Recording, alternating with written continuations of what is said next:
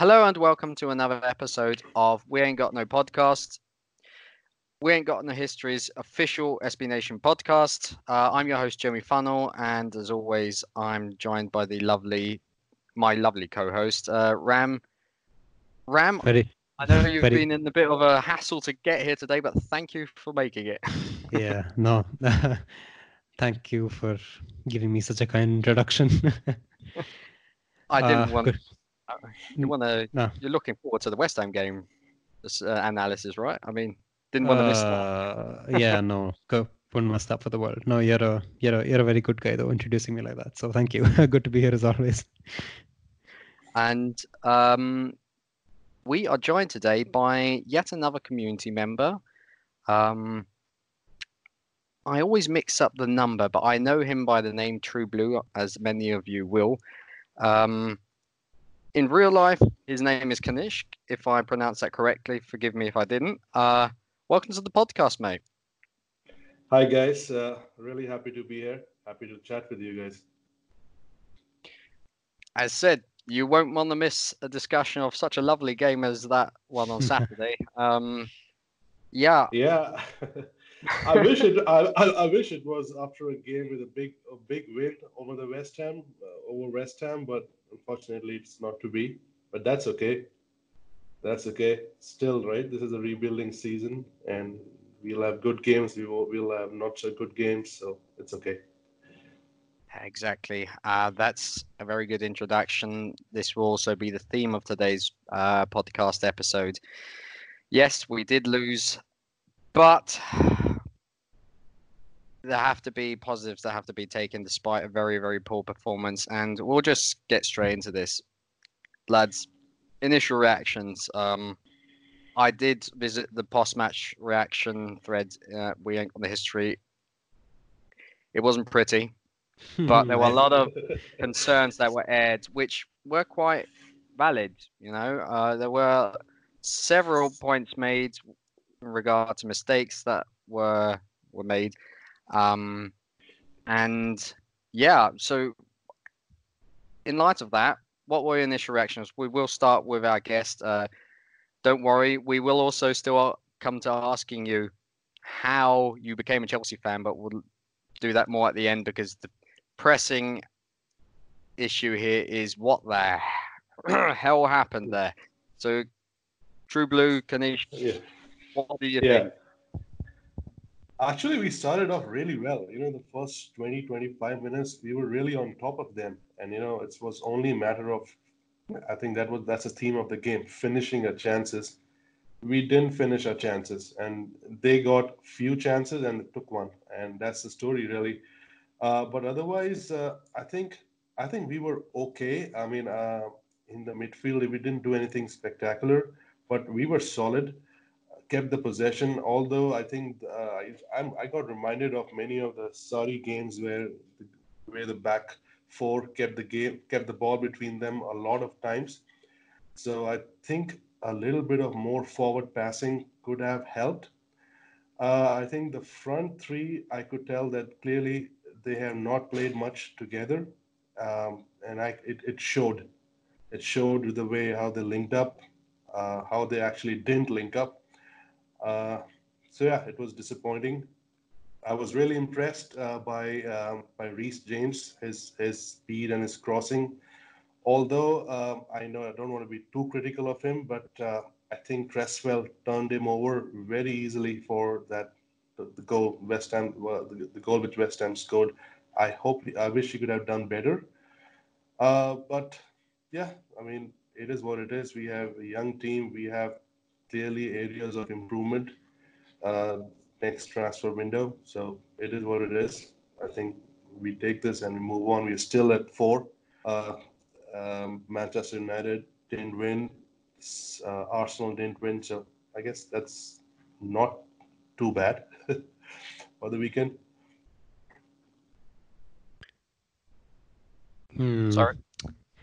Uh, no, I mean I, I pretty much agree because the first I think 25 or 30 minutes or so was us doing pretty well and putting them putting them under lots of pressure and we had lots of the ball but then Uh, it also reflected in our expected goals because, like, if you look at our XG timeline, it goes like it goes until about 1.5 or 1.7 or such until halftime, and then after halftime, it's like it's just a straight line because we we barely did anything of note after halftime, and you know, given they scored just before the just before the break. Um, yeah, it was. I don't know. It just felt as if we were really lacking mentally on that occasion, and that was that was kind of worrying because we should we should I mean we should we should have come out all guns blazing after going down to a goal like that, but we didn't, and we also didn't create anything, and we were just I don't know whether it was fatigue or mental fatigue more so than physical fatigue, but I, I know that a lot of things went wrong together, like all the all, all the bad bad parts of all the bad parts of the team that we've seen so far this season, like they all happened together, and we lost the game. Unfortunately, we also lost the game against a team that was not in very good form at all over the last, I mean, since like September. So, yeah, that it, I mean, that was it. Really sucked, but we we move on. Ram, I mean, uh, so, yeah. Sorry, sorry, Ran. Just to add, you know, I was just reading that I think the last time West Ham won at Stamford Bridge, it was when I think Paul Canio was playing. I Uh-huh. was like, wow, that was that's been a while since they have actually won a game at Stamford Bridge. So, uh, okay, just to Yeah. make, yeah, yeah, yeah that just heightens heightens the disappointment of the whole thing.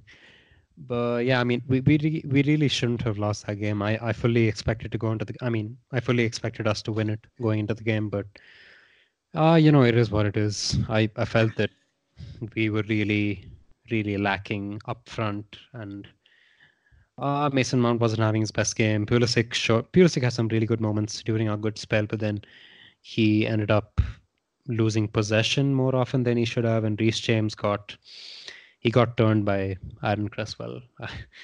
yeah, I mean it, that that's really not the type of thing that's supposed to happen to Reece James. Like I, I've seldom seen him get turned like that, but yeah, it was. It, I mean, call it Murphy's law, call it whatever, but it it it, ha- it happened, and we move on. And I don't think we'll we'll see too many other days like that. We've we've played a lot better against much better teams. So yeah, we'll. It, it's only going to get better after that, and it, it could be a lot worse. We're still in a good position. We're still fourth. We're still like six points clear of Tottenham, I think. So, isn't it, Jimmy? It's not so bad.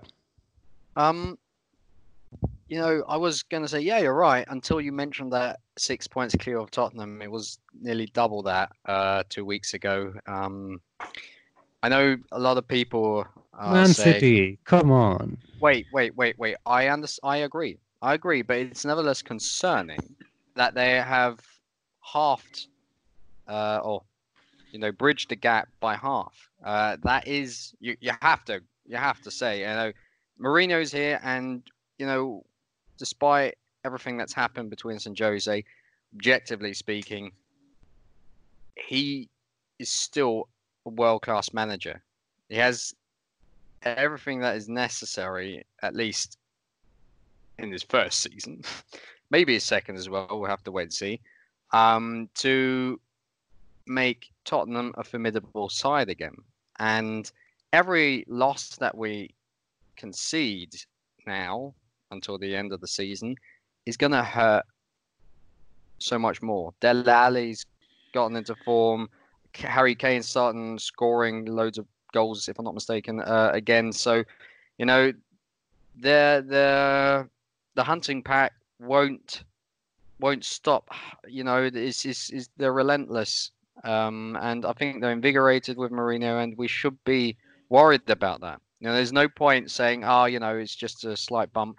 I mean, we always knew that this was going to happen. You know, a purple patch, and at some point, Frank Woods uh, run into trouble, and that's fine because he's a young manager. This is just about how he reacts now, and he'll learn from uh, his experiences. Because personally, I believe that he made quite a few tactical errors in that game against West Ham. Um, I didn't agree with the lineup. Uh, I understand rotation, but nevertheless, Giroud and Pedro shouldn't have been in that lineup. Uh, I think Pedro's pretty much done, isn't he? He is, and I think that is down because you know he's the most decorated player in the Premier League, hands down. However, due to his decline, you know he hasn't got this this this blistering pace anymore, and uh, he hasn't really been able to adjust slash adapt his way of play to well Sarri ball, and most importantly, what Frank Lampard is playing. Um, he needs this high intensity play. You know, this pressing. And while Pedro always gives it his all, his decision making has been dreadful. He continually loses the ball because there's no point in him working back and tirelessly if he's always going to lose the ball and misplace a pass and is just not decisive in the final third. We already have Willian for that, who, if I might say, found back to old form against West Ham. Uh, even after coming on. You know, a, he's never been good as an impact sub. If you ask me, he only really shines when he um, starts. But you know, it's, th- those two shouldn't have started, meaning Giroud and Pedro. And in all honesty, I wouldn't. I wouldn't have gone. Well, I already said this last week. I wouldn't have gone with Jorginho and uh, uh, Kovacic. I, I really believe that we, we need Kante in this team. And to be fair, Mateo Kovacic, I thought he was quite a bit better than Jorginho. So, you know, on merit, one could argue maybe Kovacic and uh, Kante are the ones that should play, with Kante playing the deeper of the two, while uh, Kovacic links uh, defense and attack, uh, links up defense and attack. That would uh, be one thing, you know. Yeah, I, I actually think that you've raised a really good point there because we've been we've been talking about midfield all season, haven't we? But well, the thing is, we we've always I mean we had Kante injured for a while and we had Mason Mount in some good form, but then now we have everyone fit and people are in and out of form and we're in between shapes. So I think would you would you agree with me if I said that if we were playing a 4-3-3, the best midfield would probably be Jorginho at the base, and then or Jorginho maybe as a box to box or something. And basically, I would play Kante, Jorginho, and Kovacic. But then, if you're playing a 4-2-3-1, I would actually not have Jorginho in the midfield. I, I mean, as as you're saying, I'd, I'd much rather have Kovacic and Kante over there and then play Mason Mount further up front because of what he gives to the team that you know none of these others mm. can in that role. Like, can I, can I, I add something? Oh no, for sure. I, I, was I was just gonna get to you actually. I was I was gonna you know, ask was, you what your preferred midfield combination is gonna be. You know, I think see the the, the opposition uh, yes day before yesterday was West Ham, which is like going through a really bad form, and we're playing at home. Mm-hmm. Uh, I really, I mean, we should have gone probably more, much more attacking. I'm not sure, uh, like the formation which we played, we, we had four three three, or what was the role of Mason Mount? He seemed he seemed to be floating around everywhere in the midfield, and I never saw any like attacking through balls attempts by Jorginho to for maybe Giroud or anyone making a run. I and I, speaking of Pedro, I thought it was a great game for Callum Hudson uh, Hudson Odoi to, to start the game. Uh, you know, if he was fit, he was on the bench. I don't know why he he didn't start. It started uh, Pedro to start the game. Uh, pick Pedro to start the game. Uh, but yeah, I think yes, it felt like a missed opportunity. Definitely, we should have been much more attacking. At I don't know. that's what I that's what I thought. I don't know why. Mm. No, I, I think with Callum Hudson-Odoi, it was more of uh, maybe maybe he wasn't fit or something like that. And I, I feel as if Lampard is taking some decisions to maintain squad harmony. I, I don't know why I felt like that because, yeah, I, I, also I was also pretty confused at seeing Pedro in the starting lineup because I thought he was done after he didn't start in League Cup when we you know we fielded Billy Gilmour. But yeah, and I, I think whatever the reports are coming is like he is most likely on his way out. He and Oliver Giroud. So I don't know why why them over say even even Batshuayi or Callum Hudson-Odoi. But I don't know if he Hudson-Odoi had injury issues, but then he, he was at the bench. He started the he played for the last twenty odd minutes or so, fifteen minutes. Yeah. Yeah, yeah, yeah.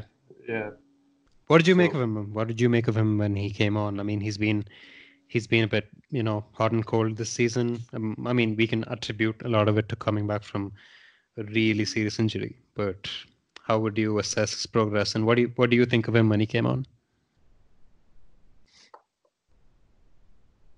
you're asking me or Jimmy? Oh no, I'm asking you, Kanishk. Uh, I think he, he was all right. He wasn't he wasn't anything spectacular. I mean, he uh, he does try crossing. You know, his his switch switch play from the from the left to the right has been nice, but then uh, I think it, it I could tell that he needed he needs more game time to be actually working with the Pulisic uh, with Mason Mount. Get more game time to get them all in, on the same page. It didn't look like that for some for some moments but then towards the end, I think he was all right. I think. Yeah, that's definitely. I mean, he's. You can tell he's growing into it bit by bit, but then Yeah. It's just it's just a hard situation to be in, isn't it? When you're coming back, and every time you're on the pitch, he, you really want to impress, and sometimes he might end up doing too much, or the pressure could get to him. It's it's just a situation that needs to be handled really carefully. So, I mean, I don't know, Jim, Jimmy, how would how would you play it if you were Frank Lampard? Would you? I mean, how would you? Because Pulisic is arguably our best winger right now. Would would that be okay to say? So, uh, if if assuming Pulisic is our best winger at the moment, would you, I don't know, rotate Willian with Hudson-Odoi for the odd, I don't know, every every two games or three games, obviously depending on training as well. But I just, I mean, I don't know. Which, uh, that's why I'm asking you, I guess, Jim. I think you know it's difficult. Uh, on the one hand, undoubtedly Christian Pulisic is our most lethal attacking option at the moment. Actually, even in front of Tammy Abraham, if you ask me, because if there was any danger that happened, I, I- think it's already been mentioned, but I'll just reiterate this: if any danger developed against West Ham, it was all coming from Christian Pulisic Yeah. the way he, you know, uh, used his body and his pace to cause problems to those West Ham defenders, that it was great, you know, and that was a major part of the opening. What was it, twenty five minutes or so, or thirty minutes where we were really good. Uh, then West Ham got a grip of the game. Okay, but he he he needs to start undoubtedly. You know, we don't have to discuss that regarding the other positions, I know Mason Mount had a, not a good performance, but I think he tried to create things uh, or make things happen. But the problem was if you have an Olivier Giroud that, despite being known for his uh, proneness on the of holding up the ball and uh, his uh, ability uh, with with his head, he didn't really show any effectiveness. I know, you know, he hasn't played once, or was it once that he started for Chelsea this season? But otherwise, he hasn't really played. But still, you know, if if we would have had Tammy Abraham in front, I think he, Mason Mount would have had more impact. I know that's uh, a lot of ifs and buts, but you don't you can't say for sure. But uh, you know, I think it would have been better for him. So I would still play Mason Mount. I'm uh, I don't want to say I'm a fanboy, but I just believe in his ability. And as such, if we're playing in the four two three one, which I still think, as most of the community does, or the majority, that that is the right formation. And with Kante and uh, Kovacic behind him, I think he that works well. Yeah, he should. And the last one, I don't know. I know Hudson Odoi has had the, is being hot and cold this season, but you know, start with Willian, it's worked. But if after one game one sees that it's the same Willian that got uh, substituted into their game at West Ham, No, Mhm. you know, sub him at halftime, give the chance to Callum Hudson-Odoi, even if he's not playing well. At least he will learn from it. Will get minutes under his belt so that he can improve again. Because Willian, let's face it, he's not going to get much better. He can't develop into a better player at this point in his career, in the twilight of his career. Let's be honest. So giving these minutes uh, to Callum Hudson-Odoi makes far more sense, if you ask me.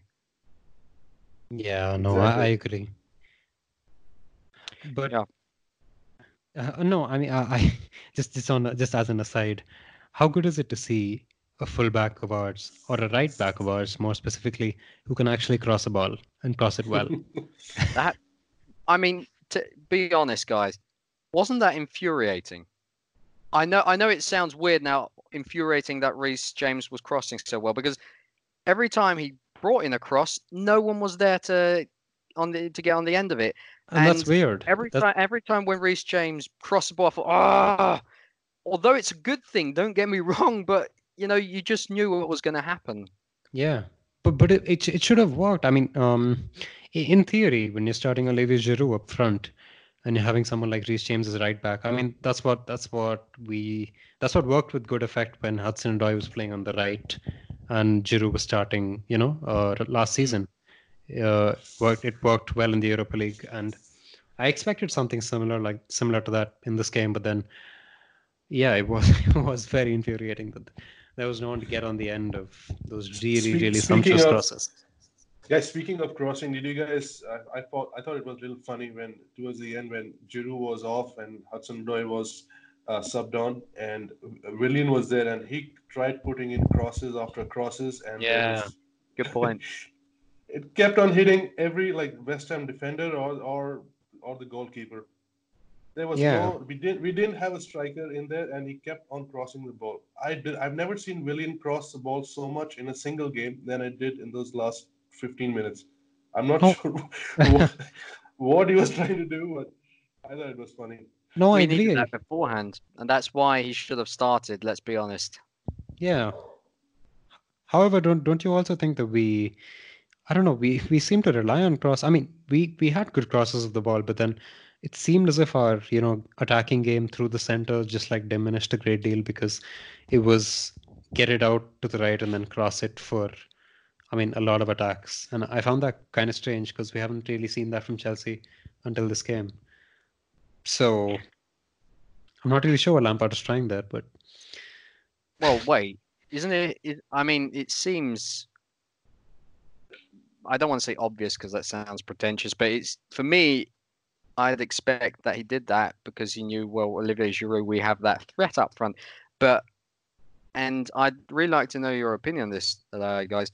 Do you think that Olivier Giroud, because he was so inefficient, even when it came to you know getting on the end of crosses with his head, was so inefficient because he's already gone mentally speaking now he already sees himself leaving in january that maybe he's not really in the game anymore i know he's a professional and normally he's always acted very professionally but if his hmm. head's elsewhere you never know you know because that didn't seem like a striker to me who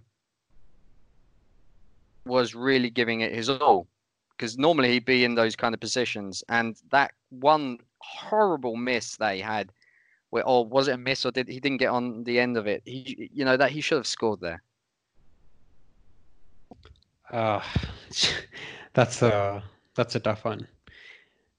I yeah I I'm not I'm not not gonna lie. This kind of played on my mind as well when I was watching. But then obviously the, the that's the first thing you're gonna think. But then you would expect him to play up to a professional standard, knowing the kind of player he is and the kind of career he's had up until now. And yeah, I, I I wouldn't blame him because he's he's barely had a sniff all season. Batshuayi has been firmly second choice, and I, I know it's his job, but then he's probably leaving January, isn't he? He's he's not gonna he's not gonna stay firmly rooted as third choice, especially when there's a national tournament of the summer. So yeah, I think that mentally he might be half step out of the door. And that might have affected his game. Yeah, I'm, I'm yeah, I'm kind of going to agree with you for that, but I hope that's not the case. But then uh, I'm I'm not saying that it definitely isn't going to be. In fact, I do think it may have been. Yeah. what are your What are your thoughts on this, Ganesh? You know, uh, I think I I really like Giroud since he came from Arsenal to our team. He's he's been nothing but professional. You know, he's been fantastic whenever called upon. Uh, so I don't want to say that you know, like I I call I will never call him unprofessional. Uh, you know, but definitely if you play, it plays on the mind that you have a two young strikers starting ahead of you, and uh, and you're like not in the rhythm with the rest of the team, and then suddenly you you're called upon to start a game.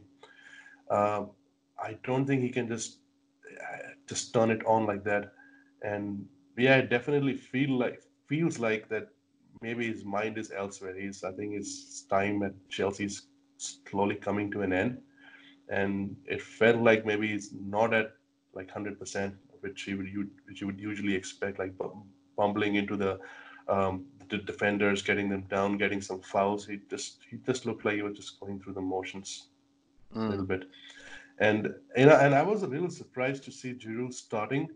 And I'm not the biggest fan of Batshuayi, but I would have started Batshuayi for a game like this because we are playing against West Ham, which are not exactly the best defense. And maybe Batshuayi would have been a little more mobile, more attacking, and linked up better with Pulisic. I don't know hindsight, right?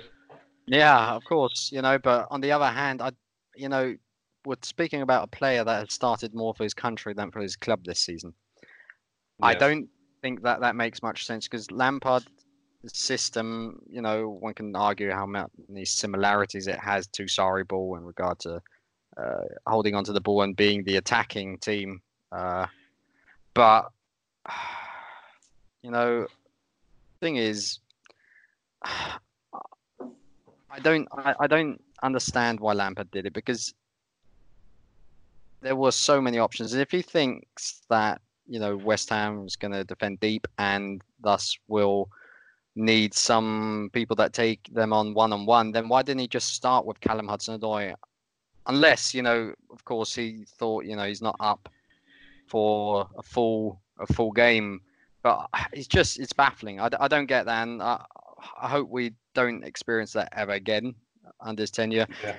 What one thing that one question that I will put in uh, to, uh, to you guys is, well, for you, um, True Blue, it's yeah. a new question, but for Ram, we're talking about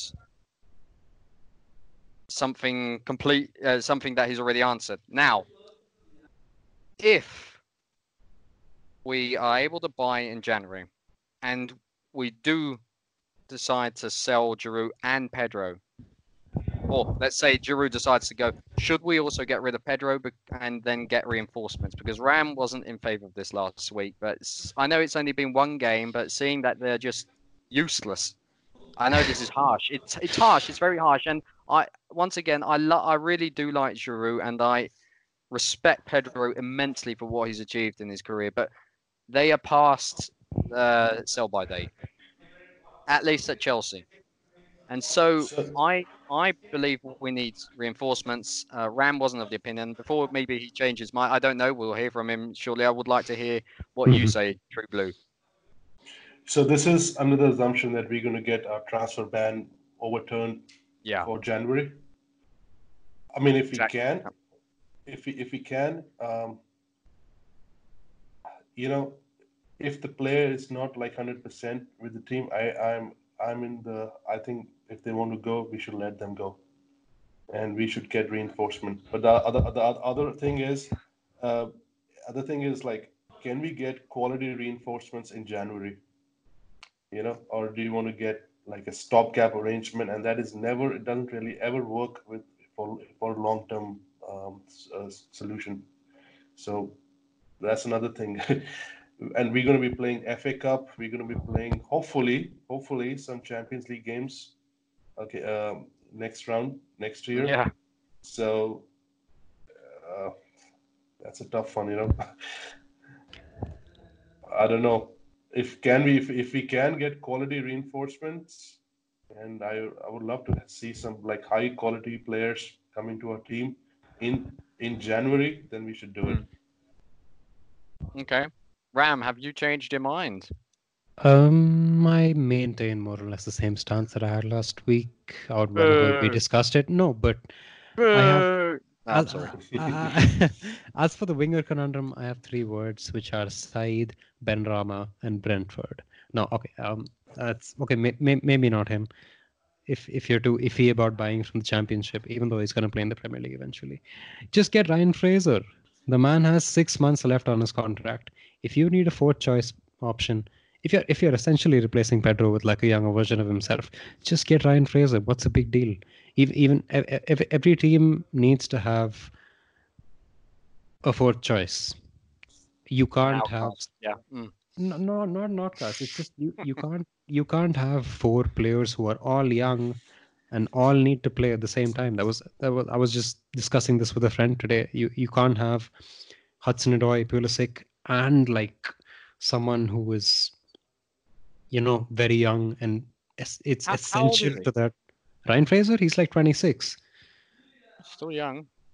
it's young but it's you know it's the time in his career where he he would want to play for like a, a top six side and if uh, he, he's he's gonna turn 26 in february sorry but yeah this i mean this is a if not then when kind of moment for him he's in his prime right now and he's he's probably not going to start for a top six side i mean I, I hope i'm wrong and i hope he does start for top six side because i like him but I, I don't think he's going to walk into the lineup of any side um, in the top six right now. So he's probably going to play like the same role in any of these teams. And if he wants to make that step up from Bournemouth, he might as well go to a club where, which runs on, you know, a deserving meritocracy like this. I'm sure if he comes in and he scores like, I don't know, if, if he has a good output of goals and assists in his limited appearance, Lampard is probably going to give him chances. Uh, It's it's a it's a good environment for a player to be. The fact that Pedro is getting a start in a meaningful Premier League game should tell you everything. should tell you the fact that if someone who is better than him right now is going to come to the team, then he's probably going to have more of a chance of playing than Pedro, and Okay. which is which is already not at such a bad level if you, if you if you really think about it. So. Mm. If, if Ram, you're- it seems like uh, Liverpool is also keeping an eye on Ryan Fraser. exactly, Yeah, So but they want yeah. Jadon Sancho as well, so you know. Yeah, I mean, if if if Liverpool can look at someone like Ryan Fraser, if Liverpool can look at someone like Xherdan Shaqiri, if Liverpool can have players like Divock Origi in their side, why? I mean, I, I see no reason as to why we can't replace Pedro with a younger, stockier Scottish Pedro. So, yeah, Okay. just, do that. And if you, if you, if you're letting Giroud go, then just just don't do anything until the summer. That's that's my call. Yeah. Okay. Before we continue, we'll just quickly take a break. Okay, and we are back. Um, I want to just quickly, before we move on to the next subject, follow up the Brian Fraser debate. First of all, I'd really like to know from our listeners um, do you agree with Ram? Would Brian Fraser be a possibility at right wing if we need a fourth option? What could he could he really make a difference? We don't know, but you know, give us uh, your opinion. And to you two now, of course, primarily Ram, because I think the only one of us who's really watched it, uh, watched him, will be Ram. Do you think he would have made a difference if if he'd started for Pedro? I know this is all hypothetical, but do you really think he would have made a difference? What what could he have brought to the team if he would have started instead of Pedro on um, on Saturday against West Ham? Ah, Is he- jeez. Is he a Lampard player? You know, let's start with that maybe. Yeah, I, I, I think he is because he's he is uh, he's Scottish. I mean, yeah, he. Uh, Ah, geez, yeah. Let, let's let's not get into that. I'm kidding, of course not. no, Yeah. he's he's a he's tenacious and he he's shown that he can physically compete at this level. So you know how Pedro does all the running around, and sometimes he runs back into our own half. Mm. Right, Ryan Fraser will do that, but he probably won't run back into your own half. And he is. It just helps to have someone who is more attuned to playing regular minutes in the Premier League. Pedro is like 32 years old. He's he's way past the I mean, he's in the twilight of his career. He's probably passing the twilight of his career as well, at, at this level anyway. And just just to have someone who is much more in sync with the league itself playing is is going to give you so much more reassurance. Um, instead of someone who is going to play like once in a month, and who's also he if you have a winger who's relying on pace and the you know it, it doesn't really make sense to I mean you're obviously going to favor a winger in, in the peak of his powers as opposed to someone who is I mean wherever Pedro is right now. So just just on the basis of that alone, Ryan Fraser would probably instill me with more confidence in a one-off instant like instance like this. But then there's also there's also the fact that he is a proven performer at this level. So he's been playing for Bournemouth, which is admittedly not, I mean, not not among the strongest teams at the moment. But just looking at the statistics, his numbers have actually been really good, and that's that's the reason why teams like Liverpool have been looking at him. Like last season, he played 3,400 minutes. Okay, and that's that's that's the foremost thing you should be looking at and then before i mean before you judge any other statistics and then you look at the fact that he is averaging like 0.3 expected assists per 90 which means he is you know effectively earning an assist or creating like one expected goal every 3 games that is hmm. that is pretty good if you ask me that that's actually that's actually like the 98th percentile for every winger uh, last season, every single attacking player. So Ryan Fraser has been creating more chances than like 98% of every Premier League attacker in, in the 2018-19 season. He's also he's also been involved in like one goal every two games for Bournemouth. Okay, like, okay yeah if if you if you look at you know if you look just it's a naive metric because it looks at you know the last three passes leading up to a goal but he's been involved in that he's been involved in the build up the immediate build up to a goal like once every two games dude and he's he's playing a lot of passes into the penalty area which is which is really good when you have players like Pulisic and Tammy Abraham who can retain it in the penalty area. He okay. is completing a lot of passes near i mean he's completing a lot of passes within like a 15 meter radius of the opposition goal. There's another metric for you. He's obviously dribbling a lot because he's he's fighting well in the progressive runs metric as well. So it's it's not as if you're just plucking an average winger out of an average side and saying let's stick him in because he's you know he's young and he's in the peak of his powers whatever those powers yeah. are. He's he's been performing well uh, like the whole of last season. He's been doing he's been doing it consistently.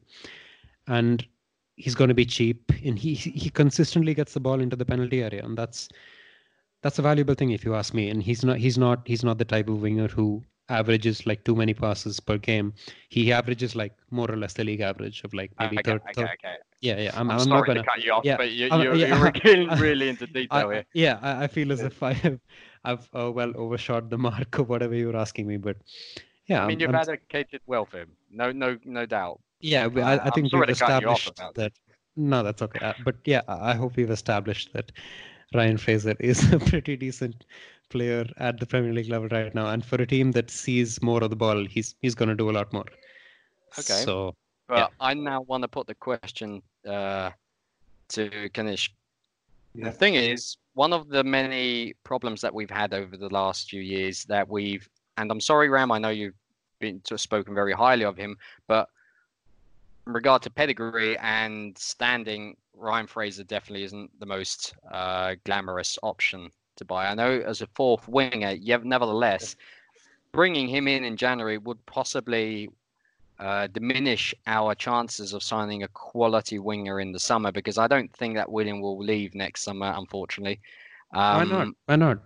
I, I just don't think it will happen. I think he'll sign a contract extension and then he'll stay on.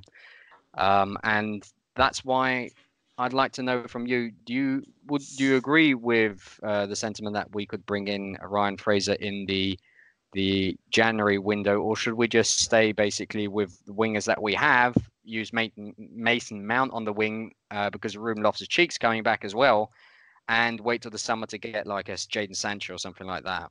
What do you think? Okay.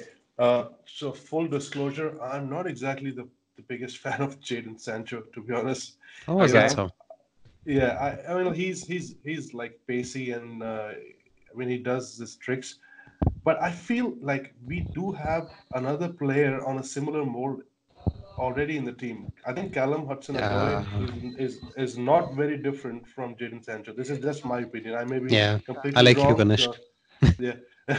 so uh, the the guy I would like, um, but I mean, uh, plays in the Premier League. He's Everton's Richarlison. I really like him. You know, Hmm. he plays in the wing. He's uh, Unfortunately, he's just signed a new deal. just signed a new deal. Okay. Yeah, that's kind of yeah. No, I, So ju- I just thought I'd mention that. Yeah. Actually, I was just thinking about like you know like already Premier League uh, wingers. I I've been really impressed by Richarlison. Um, and another player, I know he's not exactly like winger per se, and he plays. Uh, but this is, I don't know why, but he reminds me a lot of Pedro during his Barcelona time. But uh, I really like uh, Timo Werner. He plays for Leipzig. I right? Yeah. I know it's just, it's, it's a long shot getting a guy like him at, at Chelsea, but if you're thinking like big, big, I think that's somebody I would love to see at playing at Chelsea.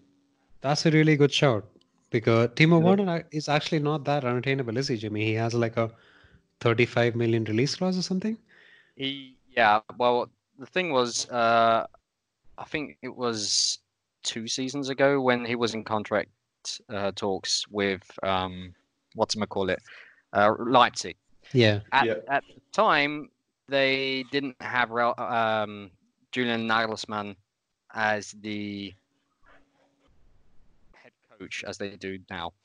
The thing is, when they wanted him to sign a new contract, they were intent on letting him not go for free because they thought, oh my god, this is going to be the same like with Dortmund, where um, Lewandowski left for nothing, was zilch, and went to Bayern. And you know, we know how that turned out. I mean, his scoring record is ridiculous Yeah. and they, they were scared that would happen. So what they did was agree reluctantly to include this kind of a clause in there because what Werner wanted was to play under Julian Nagelsmann. He said, even though you know he isn't here yet, I'll wait this year to see how things turn out under Nagelsmann because Nagelsmann is extremely highly rated in in Germany for a reason. He, he has been very, very good, and it's been uh, a very quick rise to prominence. So he does have this release clause in his contract, but as always, you know, the player has to agree to that. And we have Tammy Abraham at our club, who has been really good. He's among the best with Timo Werner in Europe at the moment, um, scoring record wise this season. So I'm not sure if Werner would want to come to Chelsea. I'll be completely honest. And personally, I'm not a big fan of his. I've already said this in uh, Okay. former podcasts. Yeah, you have. You have, yeah. But you know, I he I don't know if he'd fit 100% in our system. He has been very inconsistent at times. He um is the kind of guy that can be hot and cold as well. And if he doesn't fit in this one system, then it's for nothing, you know. And that's why I'm not sure. He does tick a lot of the boxes. Don't get me wrong, but his inconsistency at times, despite being so good this season, has me worried. 35 million, of course, is the the pro- the thing is the price is what's really Yeah. uh, good because you could buy him and then just sell him for about double that. I know I, I don't see why the player would do that. You know why would he? But uh, unless you know he was being loaned, uh, he used to play for Chelsea and then was loaned or uh, sold there and then came back. For example, as was where with who was? Morata with Madrid, you know, um, or was it Juventus? I'm not sure anymore. Point being, Morata and that's why okay with that price, you know, you can't really do much wrong. But I don't see the point in having Tammy Abraham and Timo Werner because in many aspects, uh, they have a similar game. Although you know Tammy ha- has better hold-up play, if you ask me. Well, let's say like this: he has the possibility to have better hold-up play, but the usage of his body, as we spoke last week with uh, with Simon, hasn't been the best as of yet. Um, he can certainly improve on that. So, yeah, I mean, I don't want Timo Werner. I'll, I'll be completely honest, but Okay. if we do get him for that price, I don't think anyone can really complain. Um, worst case scenario, sell him off after the season for double that amount. But yeah, um, I mean that that's not Okay, really let, let, let me let, let me ask you this, uh, Jim. Hmm. So, like you know, if you're looking at uh, Oliver Giroud leaving the club this uh, either January or summer, Hmm. and uh, who would you consider like as, a backup striker or a second striker? And would you be com- would you be comfortable with Batshuayi as your number two striker?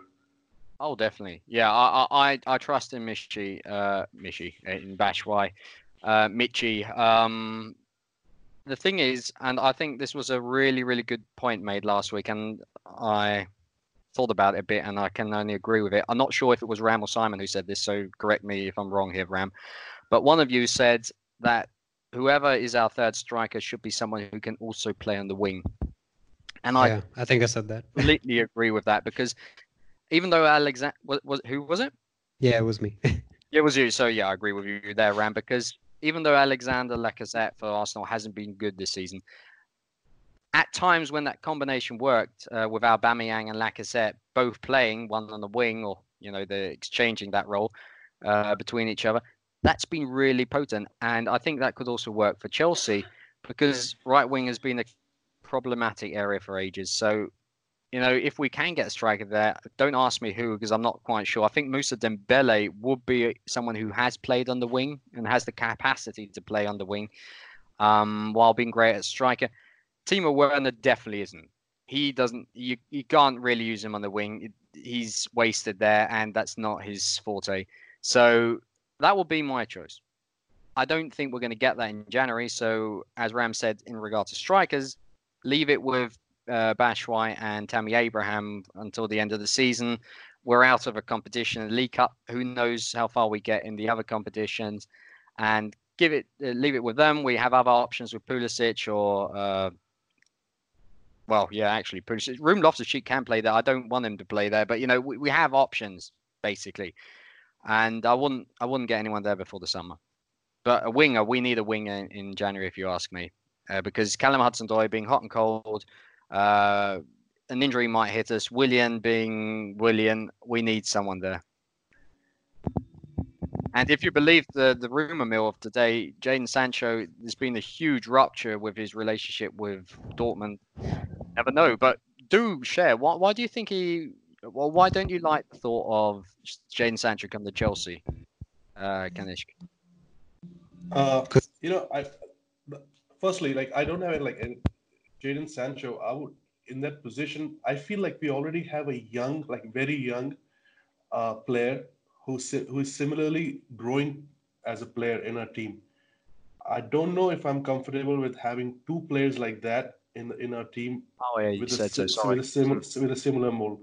Secondly, I would rather I would I would want to have a player with some more experience, some more years uh, under the belt, playing in that attacking role. I think, but if if Willian leaves, I think he will leave. That's just my opinion. Pedro leaving, it will leave the most experienced player. Then will be who? Christian Pulisic, who is like 23.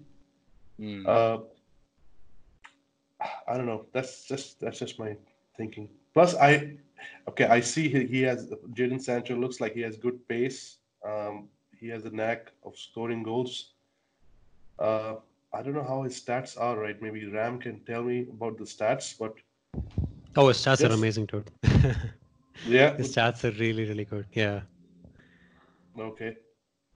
I don't know. I don't know. Maybe I'll, I'll change my mind if I see more of him. But No, I actually, I whatever, actually whatever little I've with- seen, I don't know. Yeah. Okay. No, I, I agree with your call that he might be blocking Hudson and Odoi's path, and if we if we have a potential gem on our hands, why shouldn't we, you know, let him progress? Uh, it's it's a tough one, as you say. Just his, his metrics are actually crazy. He's on like scoring a goal every other game, assisting a goal every three games, just like Ryan Fraser. he's a he's a young Ryan Fraser. So. Um, Did you guys nah, see the but- news about some like some disciplinary issues with this with uh, Yeah, being late on uh, yeah. trainings or some meetings or something like Yeah. that? did did see that, but then he's let's not forget that he's 19. Well, I mean, when Yeah. okay, I, I, I'm not gonna I'm not gonna um, I'm, I'm not gonna speak for you, Kanishka, or you, Jimmy, since you guys are like somewhere from 19. But uh, I was I was 19 like three years ago, and I I was I'm not gonna say I was a very level-headed individual at 19 Yeah. so it's uh it's i don't know i'm i'm not, I'm not going to read too much into that he's he might there are several things i could attribute to him undergoing a rough patch even if it's discipline wise and you know i i saw someone raise a really good point on twitter about, about raheem sterling being the same age as Jadon sancho when he got accused of having disciplinary issues and look where he is now so Yeah. it's Good point. Mm. it's Yeah. not, not not necessarily something to read into. Just, I mean, I, I don't think there's any doubt that Jadon Sancho is an exceptional player. It's just, I I really think you've raised a pertinent point about him potentially spanning. I mean, throwing a spanner in the works for Callum Hudson-Odoi, and I don't know how much Hudson-Odoi would appreciate that, even though he might be, I don't know, best mates with Sancho and stuff. But yeah, I think that's that's uh, as far as we can go with this discussion today because we've got some more things to discuss after this very short break. Welcome back to We Ain't Got No Podcast. And in our final section, we are going to look forward to not just our next game, which is midweek against Aston Villa, who have just stolen a couple of points of Manchester United. Although, I mean, uh, I don't know if you'd actually call it stolen.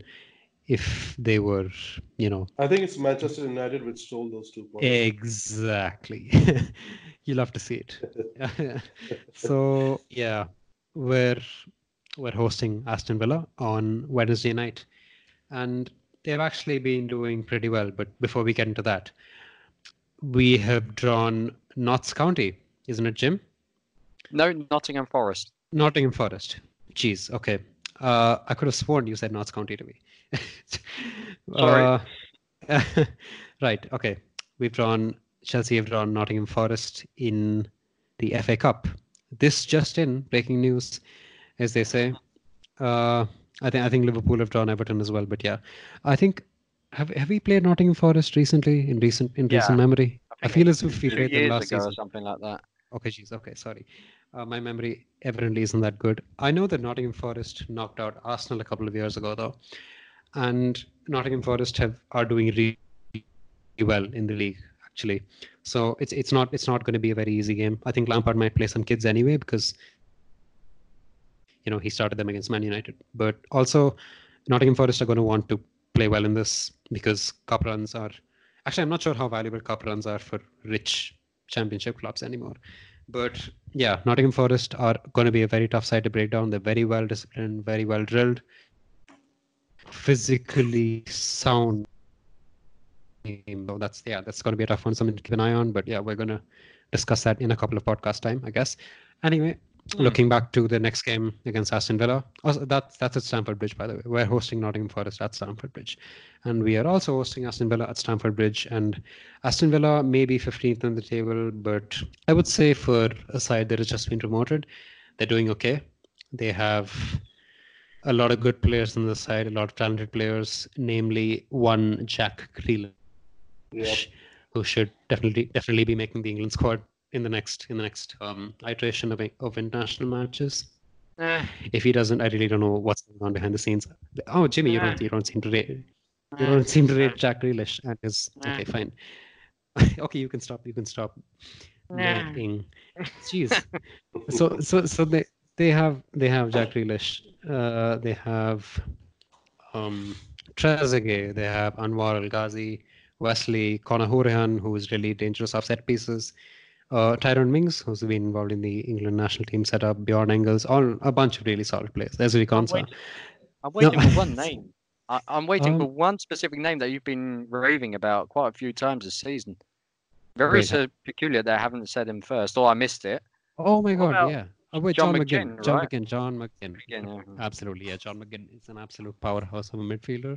He could easily play for a top six team that isn't named Manchester City. I'm not kidding. I'm really not kidding. You guys are going to see in like a year or two. You might be laughing at me now. I know you're laughing at me, but um, yeah, John McGinn is really good. Just, just yeah, remember that.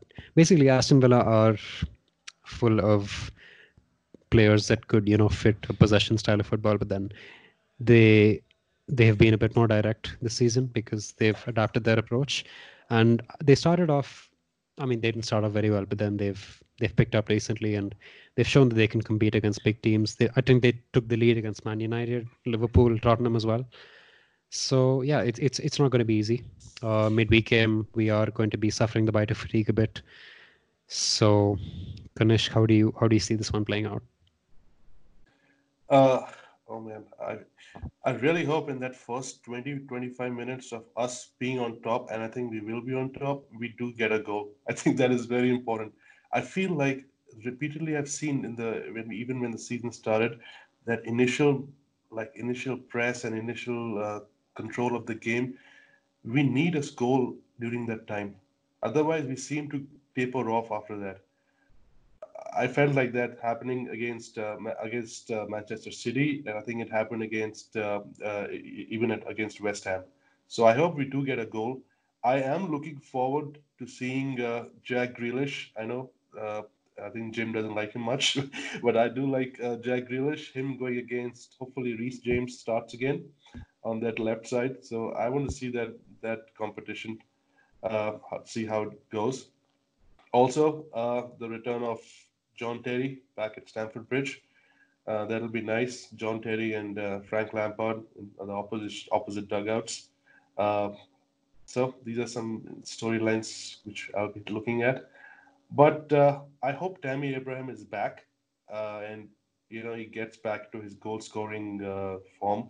He he seems to do better against not like the top big top sides. He's you know not a not a dig at, not a dig at him, but that seem it seems like that. That's what's happening. That he gets he gets his goals against uh, the outside of the top six teams. So I hope he gets his goal uh, against Aston Villa and he's back in the scoring form. And uh, yeah, it's it'll be interesting what formation uh, Lampard goes with this in, in this match. Maybe he has learned something from the West Ham game. Uh, West Ham game. Will he have three in the middle, two in the middle? I don't know. So we'll see.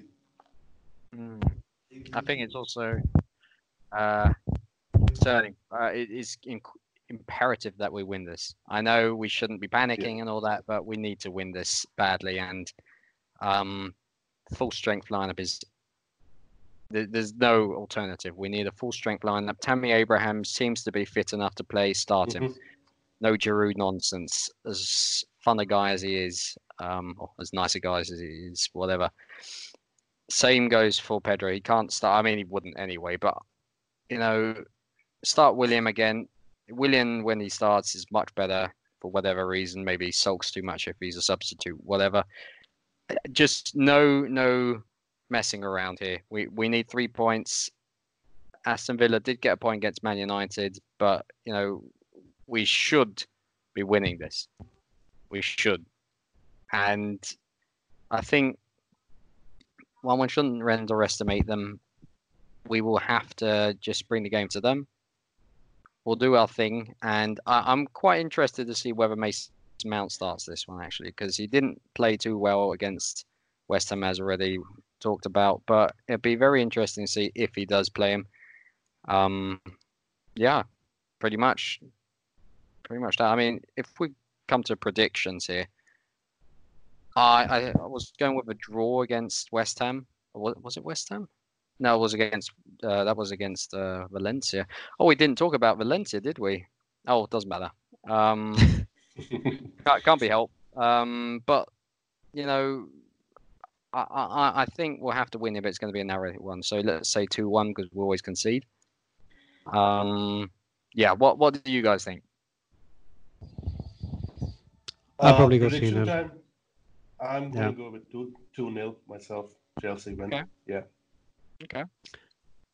I'm gonna go with four 0 Not not not nothing better than to bounce back Wow. with an extremely you like idealistic three, you- you, victory. you were like 3 0 five seconds ago. Uh yeah, no. I mean I, I heard you two 0 and then I Oh, to that I raised raised Okay. the four 0 All right. Yeah. All right. Yeah, just just remember remember I said this when we actually win four 0 So Well, don't we have like do, do- isn't doesn't Chelsea have their la- biggest win ever in Premier League against Aston Villa? Was it like seven yeah, that or eight was nil? that was yeah that was the game in which Lucas Piazon Torres came scored, on, right? assisted Yeah. a goal, and then won a penalty and then missed a penalty, and then went on loan forever. So yeah, Should have scored the He- he's a- penalty. Uh, he should have scored the penalty, but who knows what, what would have happened then? It's called, I like to call it the Lukaku syndrome. Well, where, Yeah. where is Piazon anyway these days? I, I think he's in he's in Portugal. Or yeah, he's he's at Rio on- in Portugal. Yeah, right. So we're we're about ending. We usually do this at the start, but we obviously had a very engaging game to discuss. Obviously, so do you want to tell us how you started becoming a Chelsea? I mean, how you started supporting Chelsea, and, and how you started visiting the blog as well. Sure. Uh, so actually, I started following football around like 2001, 2002. I mean, the I even remember my first game. It was the Champions League final, Real Madrid versus Leverkusen. If you guys remember the Zidane's famous volley, they No, won I the really Champions don't. League. I really, don't remember? really don't. No, I, Oh, I mean, wow. I, I'm I'm yet to find someone who's come on here and, you know, started watching football after I was like 10 or something. So, yeah. Jimmy, Jimmy probably remembers. Okay, so this this was like back in the day. Uh, I don't know. If, yeah, like Zidane in his peak, Real Madrid, and scores that famous volley against Leverkusen. That was the game I actually started watching. And growing up back in India, when I was in India, it was late in the night, so we used to just get only a few games. So I used to watch Yeah, like- Champions League, Like Champions one, League one in the more. night. Yeah. one in the night, two in the night, and Yeah. so we used to watch those games. Uh, and my friends who were who were into football, they were all uh, either Manchester United or not Arsenal fan, and just it was like these are the two main teams they used to follow. And 2003, they had the invincible season, and uh, I, like I didn't want to pick up any of those two tribes. I don't know. Then uh, certain Mr. Jose Mourinho came along 2004, and I I loved his personality. I didn't really like follow Chelsea right away, but Mhm. watching them watching them play and watching them beat teams and watching them beat the teams I the team I detest the most, which is Manchester United. Watching him beat that, I, I think I started becoming slowly becoming a big fan of Chelsea that day. And then I followed that team and we had some great years uh, with with Jose Mourinho and I just I haven't stopped following Chelsea since then. I've been following Chelsea since then all the ups and downs, managers coming and going.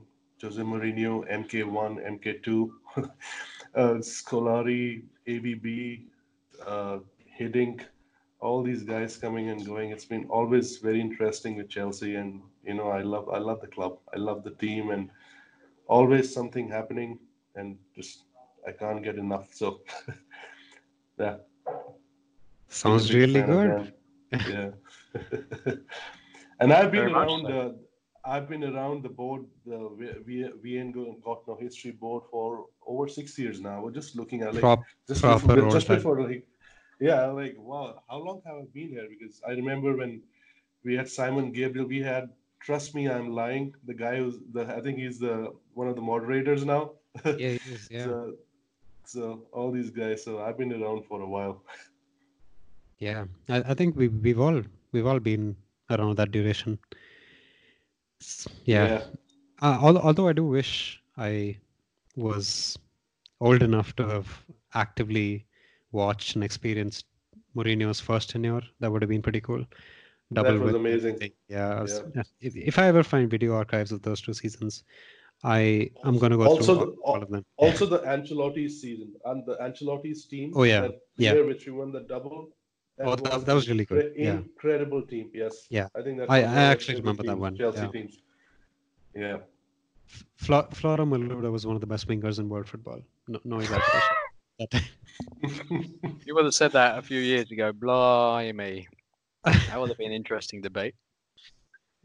No, yeah, it would have. that keep in I, I mind. genuinely At, thought so. at, at, at that time, like we had goal scoring threats from every player, like all Yeah, defenders, yeah. midfielders, all three in the front. Anyone could have scored the game, uh, scored a goal, and uh, man, I, I miss that. I, I miss that. So when I see Zouma was really jumping and jumping and anyway, yeah, good days. Yeah. Plus, we had Anelka on the wing, who I mean, he would be that kind of striker that we would ideally have today, who could also you know double up as a second choice and depth on the wing. But yeah, that's probably a discussion for another day. I guess we've we've pretty much run out of time for today's episode, and yeah, we're calling curtains on it. We look forward to the Aston Villa game next, and yeah, obviously a 4 0 win. So it's been good to have you on here today. Thanks, thanks for being on the podcast with us. Thank you for having me, guys. Yep, we would definitely love to have you back at some point at towards the end of the season when we've beaten Aston Villa 4 0 again at Villa Park. Um, yeah, so this is us signing off with another episode of Wayne Cotton Podcast, which I have lost count of. I think it's 15. So yeah, this is us signing off. See ya.